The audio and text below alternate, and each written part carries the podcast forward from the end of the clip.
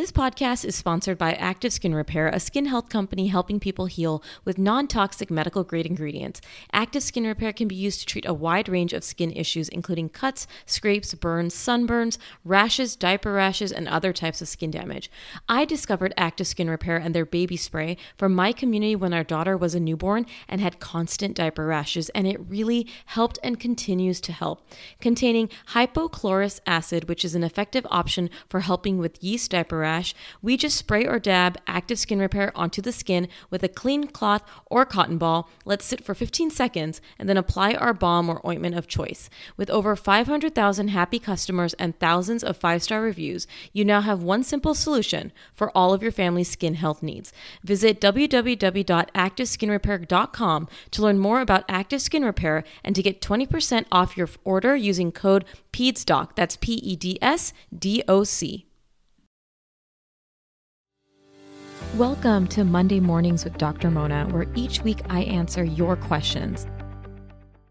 Good morning. For this episode, I am doing things a little bit differently. I usually answer questions for Monday mornings with Dr. Mona, but I have been getting a lot of questions in my question box on my social media account about toddler constipation. So I am using this Monday mornings with Dr. Mona to talk about toddler constipation. So 3 to 10% of toddlers and above, so school age children, can have constipation. And it is tough. I don't think people understand how hard it is, no pun intended, to have a constipated toddler or child. If you also have been constipated, it is very uncomfortable and can be very painful. And so, with our child, whether they are pre-verbal or not, it is something that can be very bothersome to them. On this episode, I'm going to be going over some things to consider, you know, what we would ask you if you're coming into the office with constipation in your toddler, and also how I manage my son Ryan, who is, you know, about 23 months at the time of this recording, um, when he is showing signs of constipation. I hope it will really help you understand how to tackle this for your child. So, things that we would want to ask you if you're coming into the office and your child is constipated. How long has this been going on for? Is this something recent? Has there been any changes? Changes, so such as like you know starting potty training, changes in activity, stressors. These can all affect our bo- bowel habits.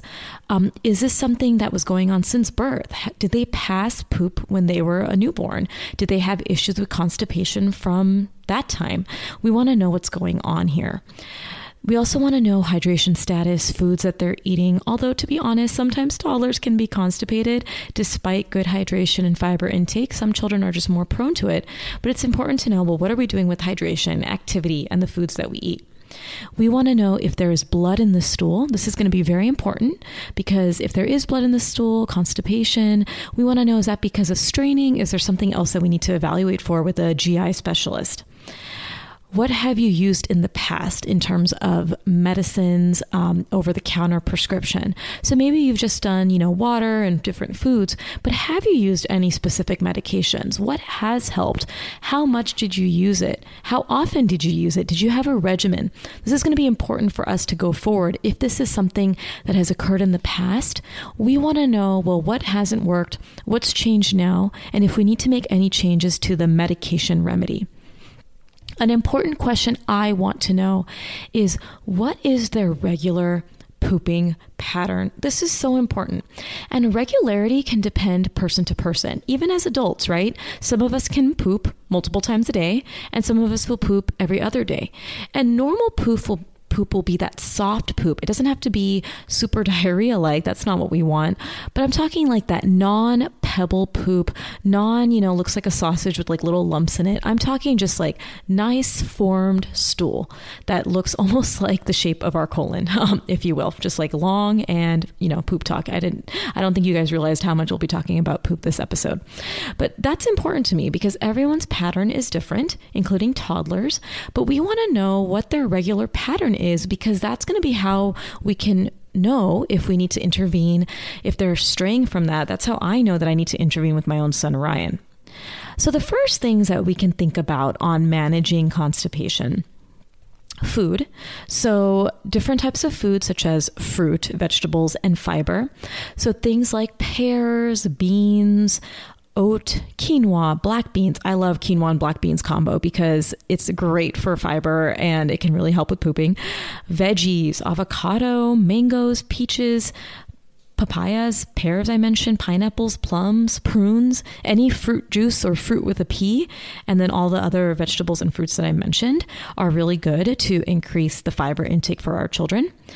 Limiting milk, if our toddlers are drinking, you know, more than 24 ounces of milk or dairy products, that can lead to constipation. It doesn't mean that all children who consume a lot of dairy will have constipation, but for some children, it may.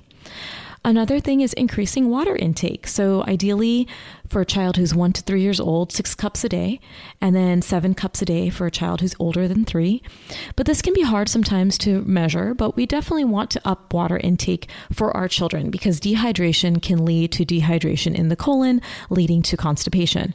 Remember, the reason why we get constipated is water has been removed from our poop and it becomes very hard. And so it's going to be harder to pass, which can be a very vicious cycle, which I'll get into.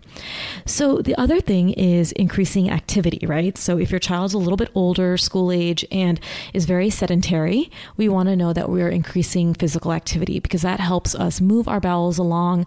Um, obviously, hydration is going to be important too, um, but we know that toddlers tend to be very active just by nature, but we want our school age children to be active as well. Now, the hardest reality about constipation is that it can snowball. So what happens is that just say a child has pain with with passing a poop. So it hurts. So they hold it, right? Because it hurts them. They don't want to pass it because it's painful. So when they hold it, water ends up getting eliminated from the colon and it becomes harder, leading to more pain, and the cycle continues. So it is a vicious cycle, right? Because they hold the poop because it hurts. When they hold the poop, water gets eliminated from it, and then now they're holding it more. So, painful withholding can happen with changes in routine, changes in diet, pressuring with potty training, right? They get scared and then they end up holding it. Stress, and again, prior pain. So, if they've had prior pain, they're going to feel scared and they're going to feel like, I don't want to pass this poop. Now, if your child is stool withholding, I definitely encourage you to speak to your child's clinician. I'm not going into detail on stool withholding in this episode because I think it warrants an entire discussion. Maybe I'll have a GI doctor come on. But for stool withholding, your doctor may recommend Miralax and or Senna, which are medications that can help soften the poop and help it be eliminated from the colon. Sometimes they'll do that for one to two days. These are both safe medications and something that should not be feared because it can really help a child who's constipated when we've used all the other things, you know, limited milk, increased fiber, fruit, veggies, increased water intake, all of those things. Sometimes we need medication. If they're trying to maintain proper bowel habits and you know routine with softer poops, your child may get prescribed Miralax and Senna again just for a maintenance level. And again, I'll talk about stool withholding in another episode. As a pediatrician, mom, and podcaster, I want to share with you a podcast I recently discovered. It's called Understood Explains, and this season of the show is hosted by teacher and special education expert Juliana Urtubey. and it's all about how to navigate individual education plans, also known as IEPs. The latest season of Understood Explains covers topics like how to tell if your child needs an IEP, and it busts common myths about special education. I listened to an episode called The Difference Between IEPs and 504 plans, and I learned so much that I honestly didn't know before. I now feel I can better explain these to my patients and their families and better support them in their neurodiversity journey. Navigating ADHD, dyslexia, and other learning and thinking differences can be confusing, and this podcast helps to validate these struggles and provide actionable tips that are useful for parents, teachers, and clinicians. To listen to Understood Explains, search for Understood Understood Explains in your podcast app. That's Understood Explains. Are you looking for something different to entertain your kids? Check out a new podcast for children. Mysteries About True Histories, affectionately known as MATH, is a weekly show full of time travel puzzles, hidden equations, history, and lots of laughs. Math is geared towards kids six and up, but can be enjoyed by the entire family.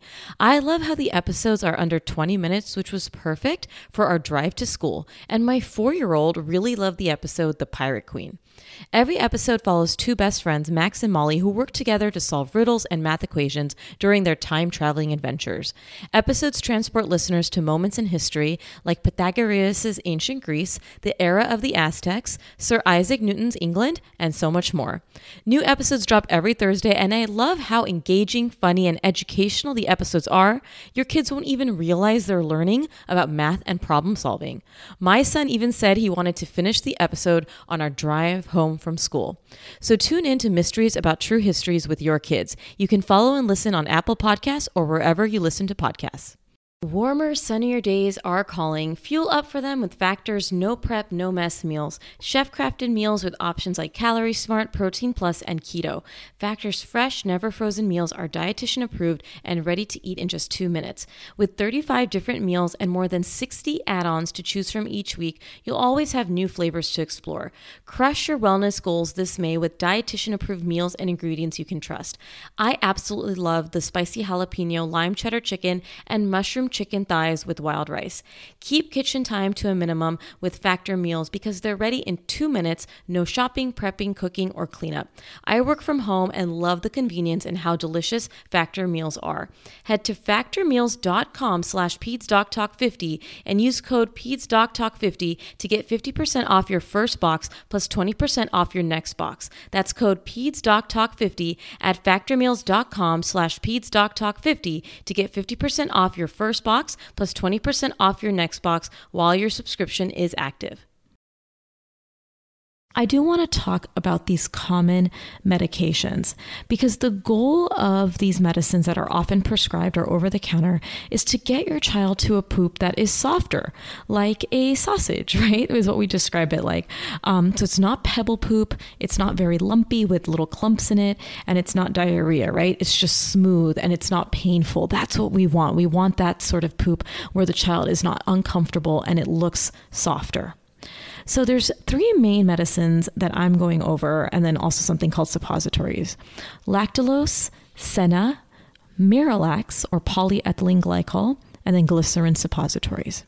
So, obviously, you have your fiber rich foods, your fruit juices if you want it for constipation, water, and exercise. But this is now if you're going into your child's clinician and they're talking to you about these certain medicines. The first is lactulose. Now, lactulose helps relieve constipation by drawing water into the bowel to make poo softer. So, the most common side effect can be the opposite, which is diarrhea and gas, but this is usually short lived. It can take about 48 hours to work. This is very similar in terms of um, mechanism of action to something like a Miralax.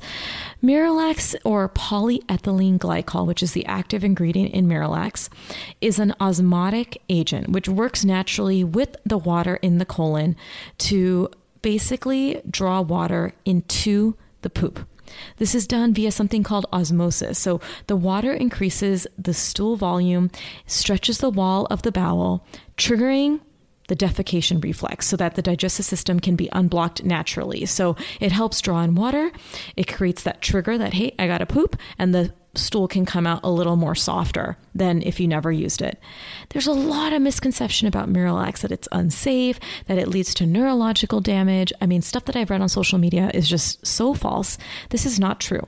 This medication has been proven safe and effective by GI doctors, by urologists who deal with, you know, issues with bedwetting due to constipation. This is a medicine that is perfectly safe to use short term and long term. Of course, we want to try to find some natural remedies such as increased fiber, water intake, and exercise. But if that doesn't work, we need our child to be comfortable. And this is a medicine, along with lactulose, that can really help your child poop. So I don't want you to fear it. Now, another medicine that might be recommended is something called Senna, which is a laxative to help relieve constipation, different than polyethylene glycol or Miralax. Senna works by encouraging the muscles in your bowel to move stools through your body. So, this will help you or your child go to the toilet. It usually can take about 8 to 12 hours to work. This type of laxative makes your body go by forcefully and directly stimulating the nerves in your colon. So, this causes the muscles of the intestinal wall to contract and help push the stool along. Some of the side effects of Senna can be that because of the way that they work on the nerves, it can lead to cramping or all of a sudden go the other way and lead to diarrhea. So we do obviously titrate these doses appropriately for children, um, but this is a medicine that can also help in combination with Miralax. And your child's clinician or your child's GI doctor will discuss the regimen that's necessary for your child. But I wanted to go over those three main medicines because these are the ones that are commonly used. I feel like, from a general pediatrician standpoint, we utilize Miralax and Lactulose more. We sometimes use Senna, but I find that GI doctors tend to use more Senna because if the Miralax or Lactulose isn't working. Another common over the counter regimen is something called glycerin suppositories. So, this is a suppository is something that we insert into the rectum. So, this could be either a pill or a syringe, uh, small syringe that's meant for the rectum. And this is something that's usually recommended two and above, although I have recommended it for my younger patients after discussing the benefit and risk of this medicine. So, if your child is under two, definitely speak to your child's clinician. Personally, this is not medical advice for anyone, so I want you to come up with a regimen that's meant for your child with the doctor who knows your child. But the way glycerin works is that it's also a laxative. It works by causing the intestines to hold more water, which softens the stool. And so it can treat occasional constipation or it can be used to cleanse the bowel before a rectal exam or an intestinal procedure. But it's really important to remember that this medicine is an as needed medicine and should not be used on a regular basis. I find that sometimes parents see the relief of a glycerin suppository and then that's the first line. It shouldn't be the first line. The first line for any constipation should be natural remedies first, which include increasing water intake, fiber rich foods, you know, prune juice, pineapple juice, pear juice, um, fruits with a P. That is my first goal. And then we go towards things like, okay, we can see if a glycerin suppository is needed for an occasional constipation. If it's an ongoing thing, things like Miralax, Colace, Senna. So now I want to go over how I manage my son's constipation. And this again is not medical advice. I want you to just listen to this so you have a framework on how I approach it and how actually I discuss toddler constipation with my families. So first off, I look at his regularity. So, like I said, every child is going to have different regularity. So, for him, it's stooling every day by 11 a.m. and having a couple stools a day. But I know that if he doesn't stool by 11 a.m., this is just how I know him and his regularity, I know that he may be backed up. So I stay a little bit ahead of the game and I give prune juice, which is my favorite go to old school remedy for constipation. You know, people get concerned that it has a high sugar intake. Remember, prunes are naturally occurring sugars. So I look for a juice that has no added sugar and it does have about 28 grams of naturally occurring sugar, but I give him four ounces. Um, you know, you can give basically however old in months the child is, you can give that many ounces, but I kind of max out at four. So a four month old can have four ounces an eight month old, four ounces, if you will, a one month old, one ounce. But again, I look at his regimen, I look at his routine, and then I'll give him four ounces of prune juice. And the, one of the biggest things that I find important is coaching through the constipation. So I give the four ounces of prune juice and I coach him through the bearing down. And if you watched my reel from today, um, the day I debuted this episode, I talk about how like you become like a constipation doula. You have to talk to them about relaxing their muscles and breathing through the pain. And I verbally talk him through bearing down and pooping. I think this is so important because they get so overwhelmed by the pain that they feel like they can't poop. So I literally stand with him and I go, You can do this. I know it hurts you. You can do it. You can poop. And I become that doula, almost like someone giving birth. And I really encourage you to watch my reel because it tends to be like that when you're coaching your child through constipation. If by the end of the day he's still straining and has not passed a bowel movement, I do give a glycerin suppository. But remember, he's been straining and he also is not going. If he hasn't gone, but he's not straining, so he doesn't seem bothered by it, I give it another day and try prune juice again the next morning, so four ounces again, and I repeat that cycle. If he's still not going, straining continues, I have given a glycerin suppository, nothing has happened, then I go to things like Miralax, right? Um, and I'll give like a fourth capful. But again, you want to talk to your child's uh, pediatrician on dosing recommendations. So far, Ryan is almost two. I've never had to use Miralax, and I've only had to use a suppository once. But the goal is to look at your child's regularity, know their patterns so you know when to intervene. When you need to intervene, now you have to come up with the regimen for your child. I'm giving you what works for my son, but that may not be what works for your child. That's why I want you to talk to your child's clinician for coming up with a pattern. They will talk to you about benefits and risk of all the over the counter medicine. They will talk to you about the benefit and risk of prescription medicine. And it's really important that we stay on top of the constipation so that they don't get to a point where they're withholding it. It draws out water from the poop and it becomes more constipated, leading to more pain and more constipation. Thank you for tuning in today. If you find this series helpful or any of my content helpful, please make sure to share it on your social media channel because that is how other people people can find this resource. So thank you so much for joining us, and I will talk to you next week.